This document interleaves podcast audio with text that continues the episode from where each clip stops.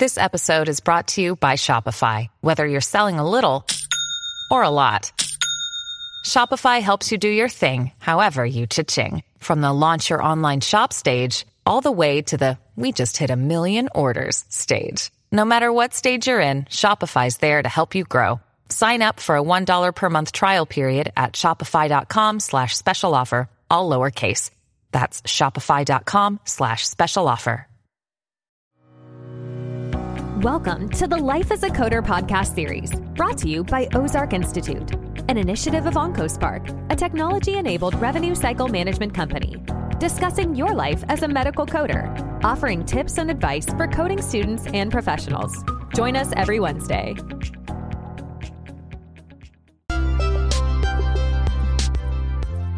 The barriers for practices and patients due to prior authorizations are a clinical and clerical issue.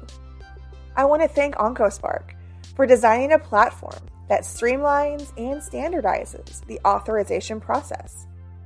This optimizes staff and resources while decreasing the time a patient must wait.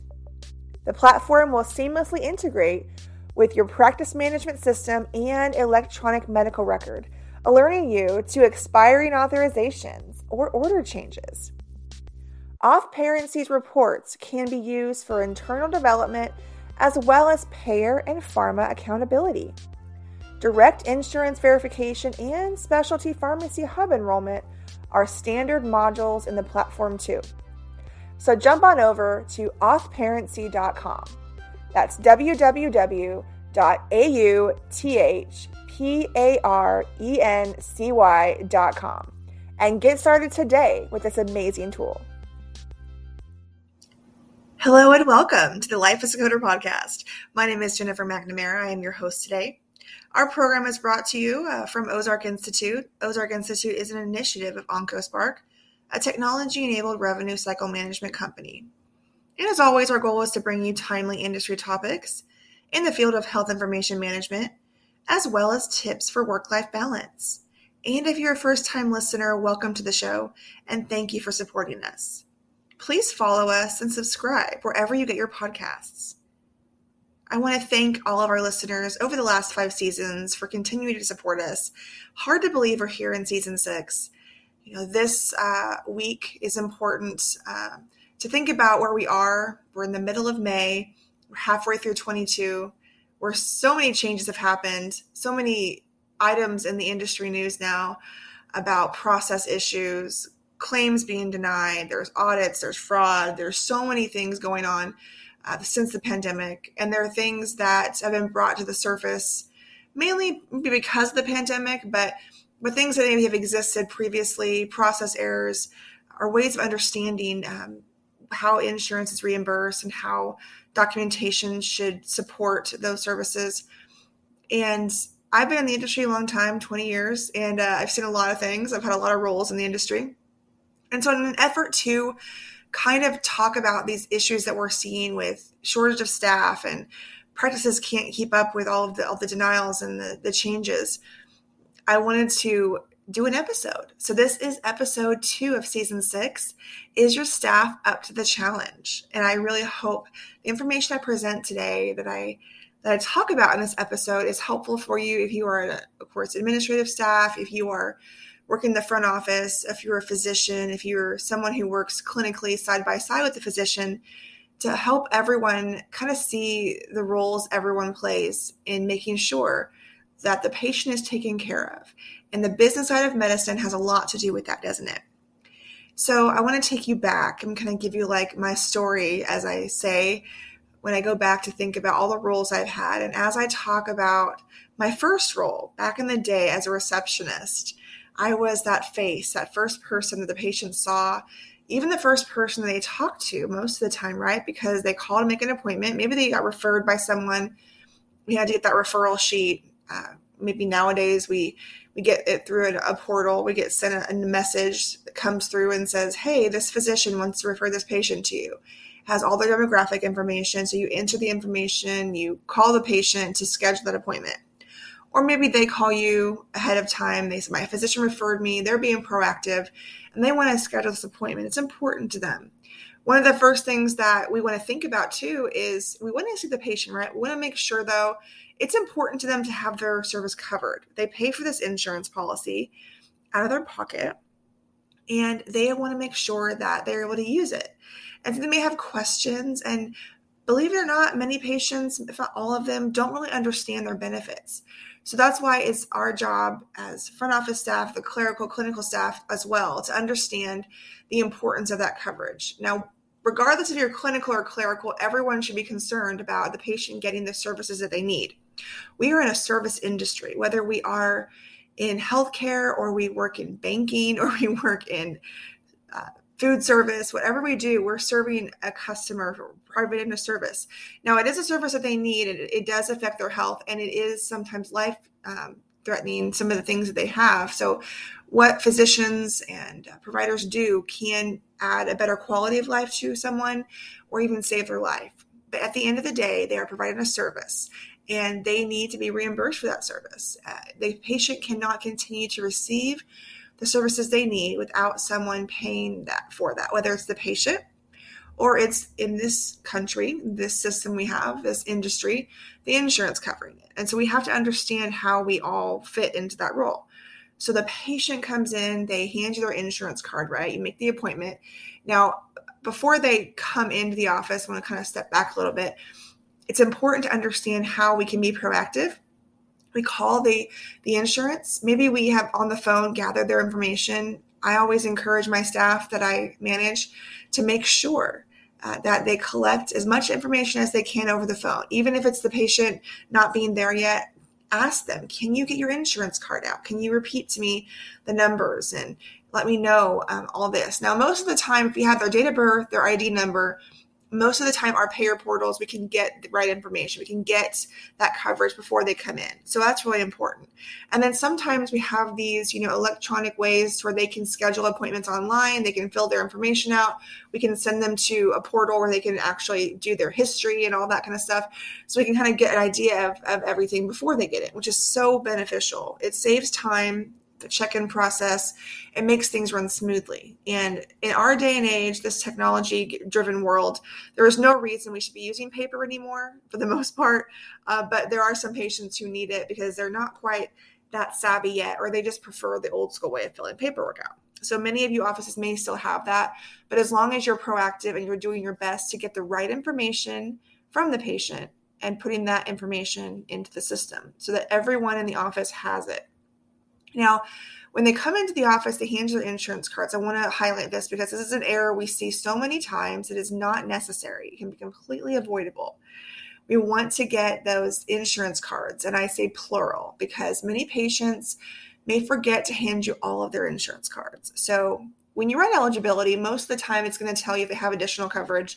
So, that's a first line of defense. You're going to know ahead of time, hopefully. But if not, they hand you a Medicare card. You can ask them simply, do you have a supplemental coverage with your Medicare? And you can also ask them, do you happen to belong to a replacement plan like Humana or another payer that supplies you coverage through Medicare? You can ask those questions because you know you want to make sure you get the right coverage and it goes out to the right payer the first time. Every time we make an error in just clerical issues, it delays the claim payment by quite a few days and it's not necessary right? If we have a clean claim going out the money's coming in faster and the process is smoother. And we don't have to waste time on unnecessary denials when we can focus on important tasks that need to be performed right? So that's one thing i want to talk about when it comes to Medicare, of course, we have you know conditions. We have to understand that sometimes they have a reason for having Medicare, but we need to understand why that is because sometimes they're also still employed, right? So they may have other coverage that would be primary to Medicare. So we have to ask them questions maybe or um, facilitate that looking at eligibility, and then that hopefully would tell us if they've done their coordination of benefits, they've told each insurance company about each other, they know about each other, then of course that's going to be smooth. Now there may be denials as we've seen, you know, just for basic things like the patient hasn't done that. So you may get a denial for that. And you need to just call the patient, take that time, call them. We had a claim come back and it looks like it is due to the fact that they're requesting information from you. And there are times when the patient's done that and they've sent it back and we just have to call the insurance and verify. Maybe it's just been done and they haven't received it yet. So we put a note in the system and we just call in a few days just to verify that. That's, you know, Medicare pretty much what we need to know at that point in time, right? There are other things down the road that we need to know, but at this point in time, we have their coverage. We know they're covered. Of course, we also want to make sure we are in network and that we are uh, contract with Medicare, of course. And then we have, of course, Medicaid in many states varies their guidelines and rules and processes. So make sure you're up to date on that. Make sure you're checking eligibility that day. Always, of course, several days in advance, but also the day of their of their visit. Things change in a dime. You want to be completely prepared when they come in the office and they come to that window that you know everything about their policy that you can and that you are you know what, what's going on. So you can sound educated, of course, and you can be helpful to them. There may be times where their uh, plan requires that they have a primary care physician, and the eligibility report will tell you that. It'll tell you who it is according to Medicaid, and it'll tell you whether or not they have a copay that they're owed if they have a certain type of Medicaid. Um, in Arkansas, the state I'm in, where we have to have an official form and I'm not up to speed on all Medicaid states, but in our state, we have to have a specific form. If they have a PCP on file, uh, Medicaid requires it, then it tells us who it is. We call the office and we ask them to send us over a referral form. Uh, and then that is justification that we have been um, following the guidelines by Medicaid. There are times where they say, oh, the patient hasn't seen us. And then we find out where the patient actually hasn't seen that physician. They switched PCPs, but they didn't tell Medicaid. So then the patient's got to call Medicaid and they have to sort that out. So it can be time consuming, but the more advanced notice we can get on that that piece of things, the better off we're going to be. Getting that eligibility ahead of time. Now there are times where the patient calls last minute, you have an emergency situation, you have to have see them right away. There isn't a whole lot of time to get everything ahead of time, but when they get there. So do your due diligence, explain to the patient all that information, gather what you can, right? Um, I mean, you want to be proactive and you want them to be comfortable and know that you are a network. And if there are any plans in your area that you know you're not in network with, be proactive and be transparent with your patients. The last thing you want to deal with is a customer service issue, complaint, whether it's on social media for your practice or some other way they're complaining about your practice that you weren't honest with them and you didn't communicate. And you know, there may be all kinds of reasons why someone complains about a practice, but but uh, being proactive and, and not uh, making it something that you could have avoided, right? So think about those things. And then I also want to talk about commercial payers. You know, there are things to think about there. Um, getting the right copay entered, whether it's specialist or uh, primary care, making sure you have the right copay, and I'm making sure they're aware that there are some services that aren't applicable to copay that may fall under their deductible and coinsurance, making sure they understand those things. So these are on a very basic level what a front office staff needs to be aware of. Now, I like spreadsheets personally. So I always educated my staff to make spreadsheets. And when you know you have certain payers, um, does this payer have a coverage guideline on this particular procedure? We know we do E&Ms all the time but we maybe we do procedures that are different for different offices. So we want to be cognizant of that. Figure out which procedure codes that we use regularly that are, you know, standard to our practice. Make a list of them. We know we build these out all the time. Look at Medicare, Blue Cross for our state, Cigna, Aetna, United Healthcare, all the major payers. Do they have a coverage policy on this code? Many payer portals make it so easy for you to, to manage that, and very rarely should you ever have to get on the phone I like to say we are being paid um, by our provider, they're our employer, and they expect us to be efficient. Um, we don't want to waste their time. The hourly rate they're paying us, we should be getting as much done as possible in that time frame. So we don't feel like we're stealing time from our employer. And in essence, if we're wasting time by being on the phone unnecessarily when we could be doing things more efficiently, we want to do so. So United Healthcare has ways that you can look up that information. Blue Cross, you type in a code and they will tell you if there's a coverage policy. You read the policy.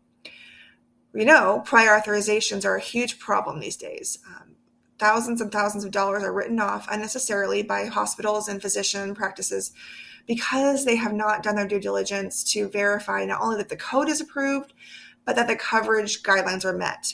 So when you have a code approved, for instance, maybe, and I'm going to use graphene as an example because we do that a lot. We have specific in plastics, we have some procedures that the code itself is approved. But if you don't read that coverage policy to find out that a specific product that is represented by that code is not covered, you can be in for a huge awakening when that is not paid for, right? You have to write it off.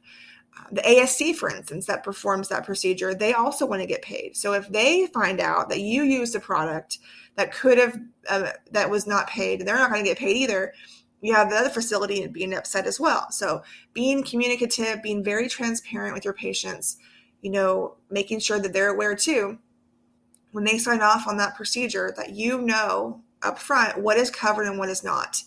And if your provider needs to change the product being used, you know, we want to make sure we're uh, we're amenable to that and and we're going to do the best what's for the patient's policy. They want it covered and we want it covered because think about the physician the practice the facility. They have to pay for things with outside of just getting reimbursed from the insurance. They have to pay for staffing they have to pay for the facility they have to pay for keeping the lights on they have to pay for supplies. All the things that make the practice run that payment from the insurance many times may not cover everything. Um, so we need to be aware of all the financial um, ramifications of letting a claim go out wrong even once can really delay the money needed to keep things going. So, prior authorizations are a huge deal. We have to live within these guidelines. We just have to know they're not going to pay for anything unless if they have a policy on it. There's a reason usually they have cited references and best practices, clinical evidence based information that they've used to come up with these policies. And they're just doing this proactively. They don't want to pay for anything if they feel like it may not be medically necessary or sufficient to cover what the patient needs. So they're going to be putting these policies out. So just make sure that they're they're there. And you know, you can appeal things. You you can always appeal things later, but try not to appeal things routinely just like, oh, I'll appeal it later. We don't want to have that attitude. We want to always put things, put our best foot forward and keep things moving smoothly. So there's the prior authorization stuff. Uh, but again, when it comes to that, you you've done their due diligence. You know there's a coverage guideline, and you know it's it requires authorization now. So you're gonna you have the coverage guidelines in place. You know the codes. You're gonna submit those to the insurance. And please, please, please don't just do the surface coding. Uh, sometimes your clinical staff is the one in charge of doing prior authorizations, but I strongly recommend you surgical practices that have high volume, high dollar procedures, please make sure you have someone who knows codes, who understands the potential codes that could be used. Some of these reference sheets that are given to some staff members are outdated. They have the same sheet they've had for years with the codes on them, and they just submit them. Oh, this is a shoulder scope. I always use this code. But from my experience in orthopedics, I will tell you it's not always cut and dry. When they get in there, they may start out deciding to do one thing, but they see other things that might need to be done. And they're not going to just close the patient up and say, oh, I'll have to wait and do this later because I'm not authorized for it. They're going to go in and fix it. So we want to be proactive and we want to be aware of all the codes surrounding that area and what we may potentially need. So get the kitchen sink of codes. It's not going to hurt anything to get it out there and get it approved. Um, get it get it ordered. Uh, and then we're going to be, of course, better off that way to be proactive that way. So when the claim comes back, we can say, yes, we had it authorized. Always take down the name of the person if you talk to them on the phone um, or the reference number. And then also if you do online, make sure you write down any, any information that was given to you online when you got that authorization. Make all kinds of notes. Back yourself up. And if they require records, send them right away. Don't wait and it's nice to have little references and and things handy so you know routinely i know this needs authorized. Have your emr system or your practice management system updated regularly for certain codes that you know this requires authorization for this procedure and for this insurance. You can some emrs are very sophisticated and they can actually help you um, with that information. But we have other types of software like OncoSpark, of course, my favorite software I get to use every day is Authparency. It's it's saved my life every day. Authparency is great and it keeps us all accountable. It reminds us when we have to follow up on things. Follow up is really the, one of the biggest problems, is because we we've done the authorization. Maybe we didn't follow up in time. The, the surgery is next week, and we haven't verified that we have coverage yet or that we have authorization. We go ahead and do the surgery. Then we find out, oh, I didn't check on it in time and it wasn't approved yet. And then you have this problem. So the patient would much rather like to know ahead of time that it's not approved yet and push it out. Now, if it's an emergency, it's an emergency. But if it's an elective procedure, like most of them are, that we do authorizations for, then most of the time we can wait. And because it's much better to not risk that denial or risk that writing off because the money is valuable. That money we get is valuable. It covers the cost of so many things in the practice in the facility. So please do your diligence and do not let it go um, to the last second. call every week, every two weeks, depending on how far out you are, things like that. And make sure the patient knows. Now, if there's indications that, of course, they feel you feel like it may not be covered, but you're going to do it anyway, um, you can have them sign if it's Medicare and ABN form. Some of these waivers, these insurance companies have waiver forms where they will not let you bill the patient unless you have a signed form they understand. They have specific criteria. You cannot bill their patients um, to pay cash out of pocket for something unless it's non-cover and you have them sign this form. That's what you they they have policies on that. So make sure you're aware of that. The prioritization's been done, right? It's been great. And so I moved into that world next. I, I got to do that every day. I got this the orders from the surgeon and the medical staff. They would send me the procedures. Please send me back the codes applicable for the authorization. So I would do that. And it was great. It, it ran smoothly. They they trusted their coders, knew that job well. They could get the right codes and move on. And that was great, right? and we were very communicative. We told them, you know, this particular insurance requires authorization every time they come in. Of course, you know, I'm speaking about TRICARE, right? Or uh, the VA, I'm sorry, TriWest. They want an authorization every time you come in for anything. And you want to make sure, look at the dates, right? You got the dates right. If you have to redo an authorization, maybe the insurance will say, okay, new date, you got to do it all over again. Or maybe they give you a range of dates and you're outside of that range. Do you know that? Do you know when you're required to submit a new authorization? All these things are important. But you've done your due diligence and now you're ready to submit the claim, right? You've got the coding correct, you've referred to all those guidelines. Now you're working as a coder, but you're not just a coder, right? Because you know that even if someone else is entering the charge, you want to do your due diligence and follow the coding guidelines, not just CPT, but also Medicare, because we know the HCPCS manual. Medicare has their own codes. Uh, NCCI manual, we have to refer to the guidelines there. So whatever guideline we're following, we make sure we look at the payer. That helps us decide some insurance companies may have specific modifiers that are unique to them from a billing standpoint. So maybe your billers know about those modifiers, and you're going to just apply the surgical modifiers that you know have to be in there that are in your CPT codebook or your HCPCS level two codebook. You know that, right? So if you're working separately as a biller versus a coder, you just do your due diligence and you do your research. You make sure what you have given to that biller is above board. You have done all your research. You can stand behind those codes. You know the documentation.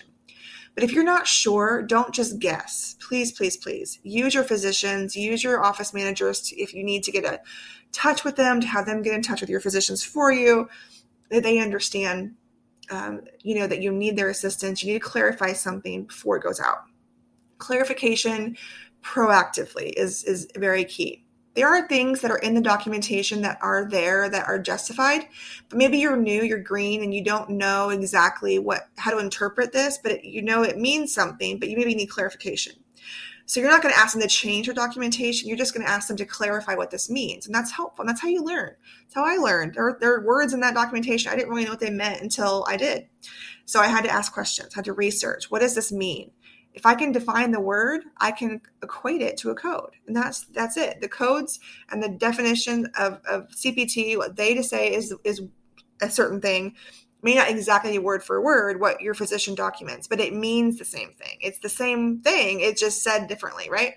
And that's possible because they go to medical school, they learn how to say things. The business side of, of medicine, the coding and the billing, they sometimes use different words that maybe don't translate to each other. So we just have to know how to interpret that. Anyway, so there goes that role, right? I'm just moving down the list here, guys. And I just really enjoyed that coding part, but I was a biller first. So I did enjoy working denials. I enjoyed that. That's how I learned. So whatever role you're in, whether you're doing billing first, and that's how you learn codes because you learn how they how they needed to be correct, or you're coding first and then you're dealing denials later know how important your role is, that you're not just a coder, you're not just a biller. You need to be aware of the full revenue cycle. What happens in the background? What happens if you key something wrong? For instance, as a biller, do you know the place of service? Do you know that you have to check orders when you're looking at that bill? Um, maybe you're doing the coding and billing and you have to code an inpatient admission. But maybe you look and see that they were actually not seen by the provider in inpatient status at this time. At this time, they were in observation. So this visit was actually a different code. And so that place of service is not going to match up with that code. same with you know your um, subsequent visits if they were seen you know maybe a second time and they're still in observation but then maybe the next day they were admitted so you have to know those place of service codes right you have to know where the patient was physically uh, status wise um, in the hospital when the physician saw them those are things that billers have to know and coders because you can't code it right if you don't know that. You can't put the right code in there if you don't know the status of the patient. And the billers are going to get a kickback from from their side when they see that. So they're going to come back to the coder and say can you update this code? They want to make now maybe just a simple cross but most facilities don't just let billers just change codes most of the time they're going to have them go back to the coder to verify checks and balances a certified coder has looked at this and it's it's appropriate and then the biller can go ahead and process it they can do their thing they can watch for any errors that come across and if it's a coding error they can send it back to the, the coder to, to deal with in my world, I was both for so many years. I was the biller and coder. So I had to code it, I had to bill it, I had to check for all of those things. I had to do appeals. And there was a time where we had the billing department would say, This needs, do you agree this needs appealed? I would say yes. I would type up the appeal letter, send it back to the billers, and they would take care of that. Because every insurance, as we know, has a different policy as to how they want something submitted, right? Maybe they have different types of letter templates, or maybe they even have forms that are different uh, for different types of appeal levels. So we have to know those things, right? So it's important for us to understand those roles. And so, on a very basic level, from the time I was a receptionist all the way until I was, you know, coding and billing, I I learned a lot about the industry at that point. And that was just in that's was just in less than ten years that I learned all that. And then, of course, I really love what I did, and I love my specialties. I was in orthopedics for many years, general surgery, GI, and I had my hands on other specialties from a billing nature. But then I was thinking, okay, I'm just not challenged enough. I want to learn more. So I would always reach out and ask for more work if other coders needed assistance and or billers that we were behind on things. And people got to know that I was the one they could rely on, they could come to if they needed extra help because I was always wanting to learn more. And I never shied away from a challenge. So that was one thing that helped me in my career. And at some point, I decided, you know, I want to give back and I want to teach new coders this new era of coders coming in and billers that that need to understand what I learned and how how I love this industry and I love what I learned and it wasn't always easy. I made mistakes along the way and I learned from them and I'm still learning from them. But I, I encourage all of you out there to not just be too much pressure on yourself when you're first starting out.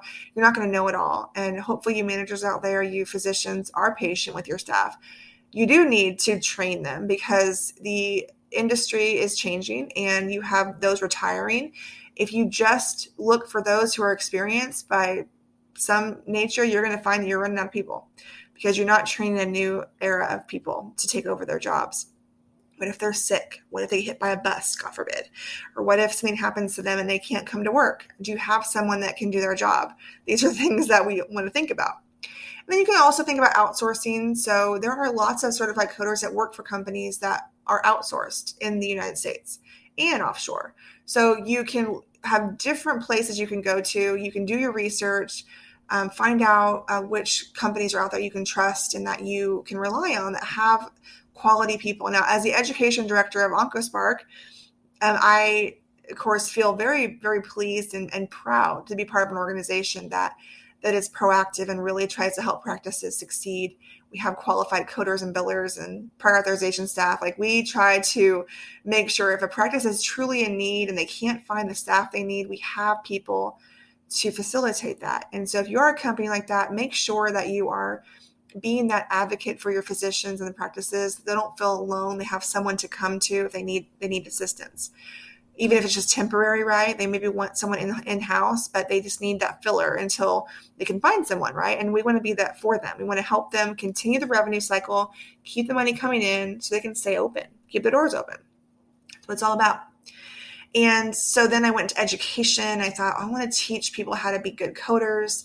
I learned from some amazing mentors. Um, Susan, uh, a lady named Susan was my mentor, and she was amazing. And she was a nurse, and she taught me how to code um, E&Ms from just scribbles that I that I saw from these physicians. I learned how to audit neurosurgery charts before we had EMRs, and it was fun. I got to to kind of really dig in and look at the records.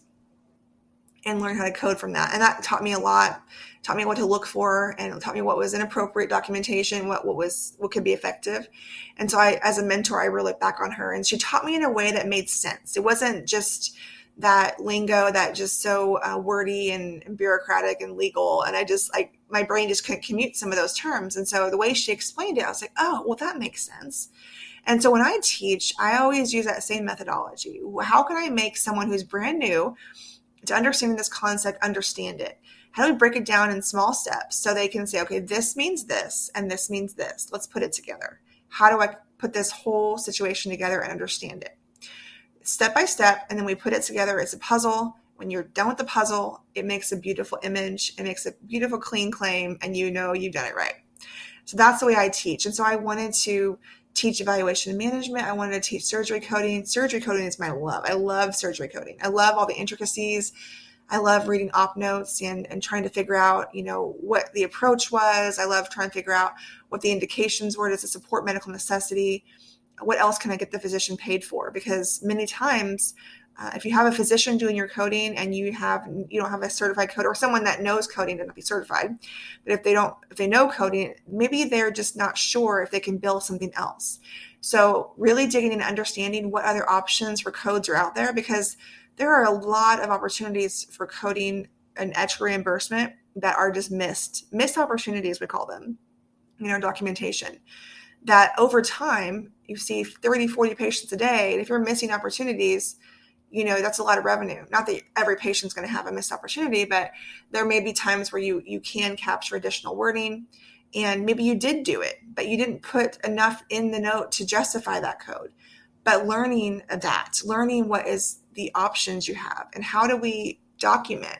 How do we say this in a way that the insurance company whoever's looking at that note they're going to see it and they're going to understand it they're going to clearly see that you did this, but you also did this. Words like, I made a separate incision. This is a separate lesion, um, separate injury, things that can get us additional codes that would normally be bundled. Do we understand what wording needs to be there? So I decided after this, I wanted to keep teaching, but I also wanted to consult. I wanted to get into helping physicians understand um, how we can be their advocate and also helping practices who are struggling understand how they can be better uh, and usually, when that happens, it comes in through auditing. So it's always a proactive approach. Every industry I've ever been in uh, or heard of has an auditing system. Everyone audits, whatever industry you're in, right? So I thought, well, this has to happen. I have to figure out a way to audit.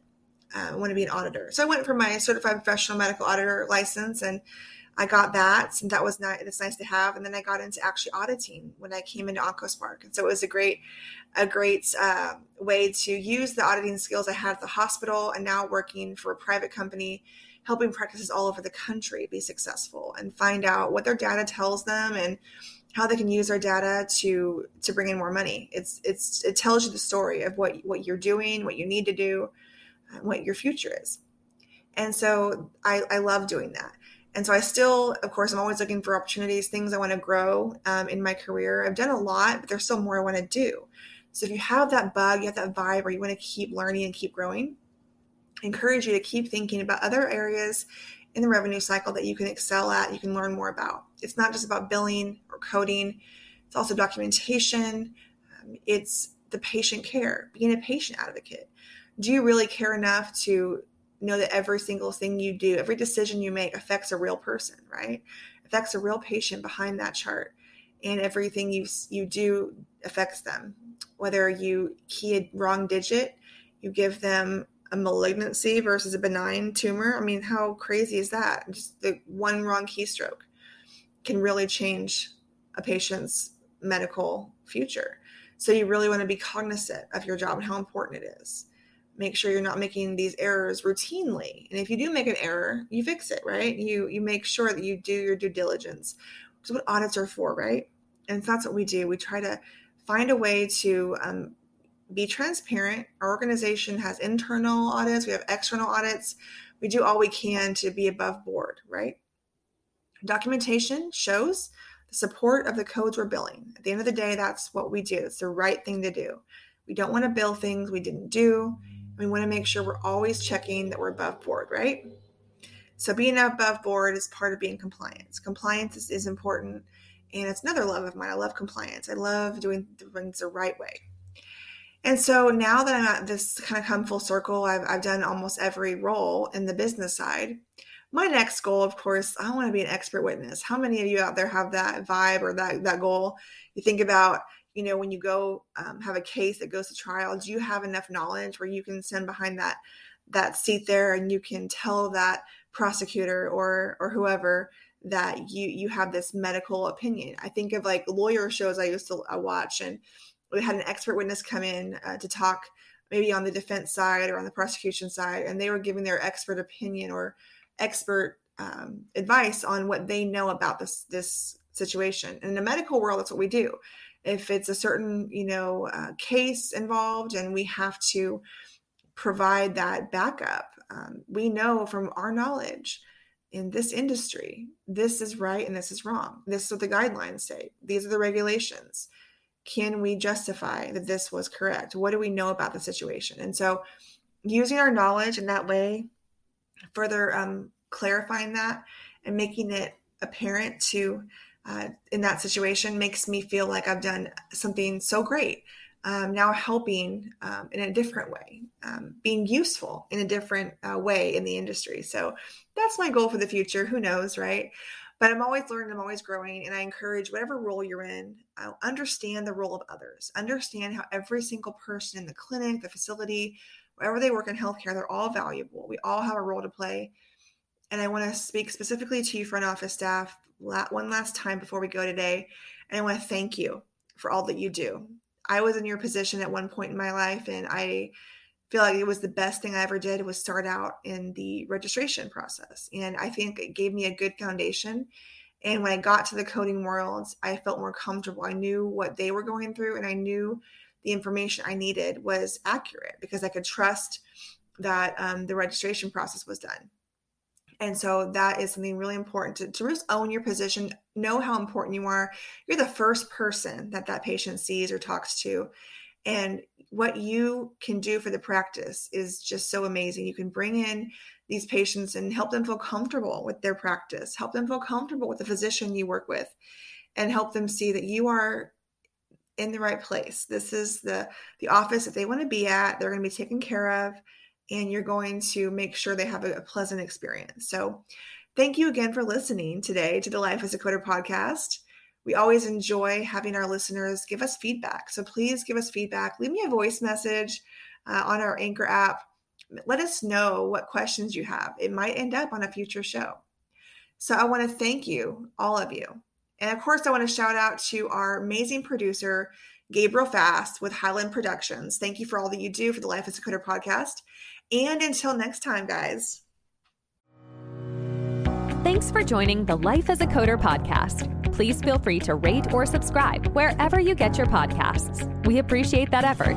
It helps us share the show with other healthcare professionals just like you. Join us next Wednesday for another episode. We'll catch you then.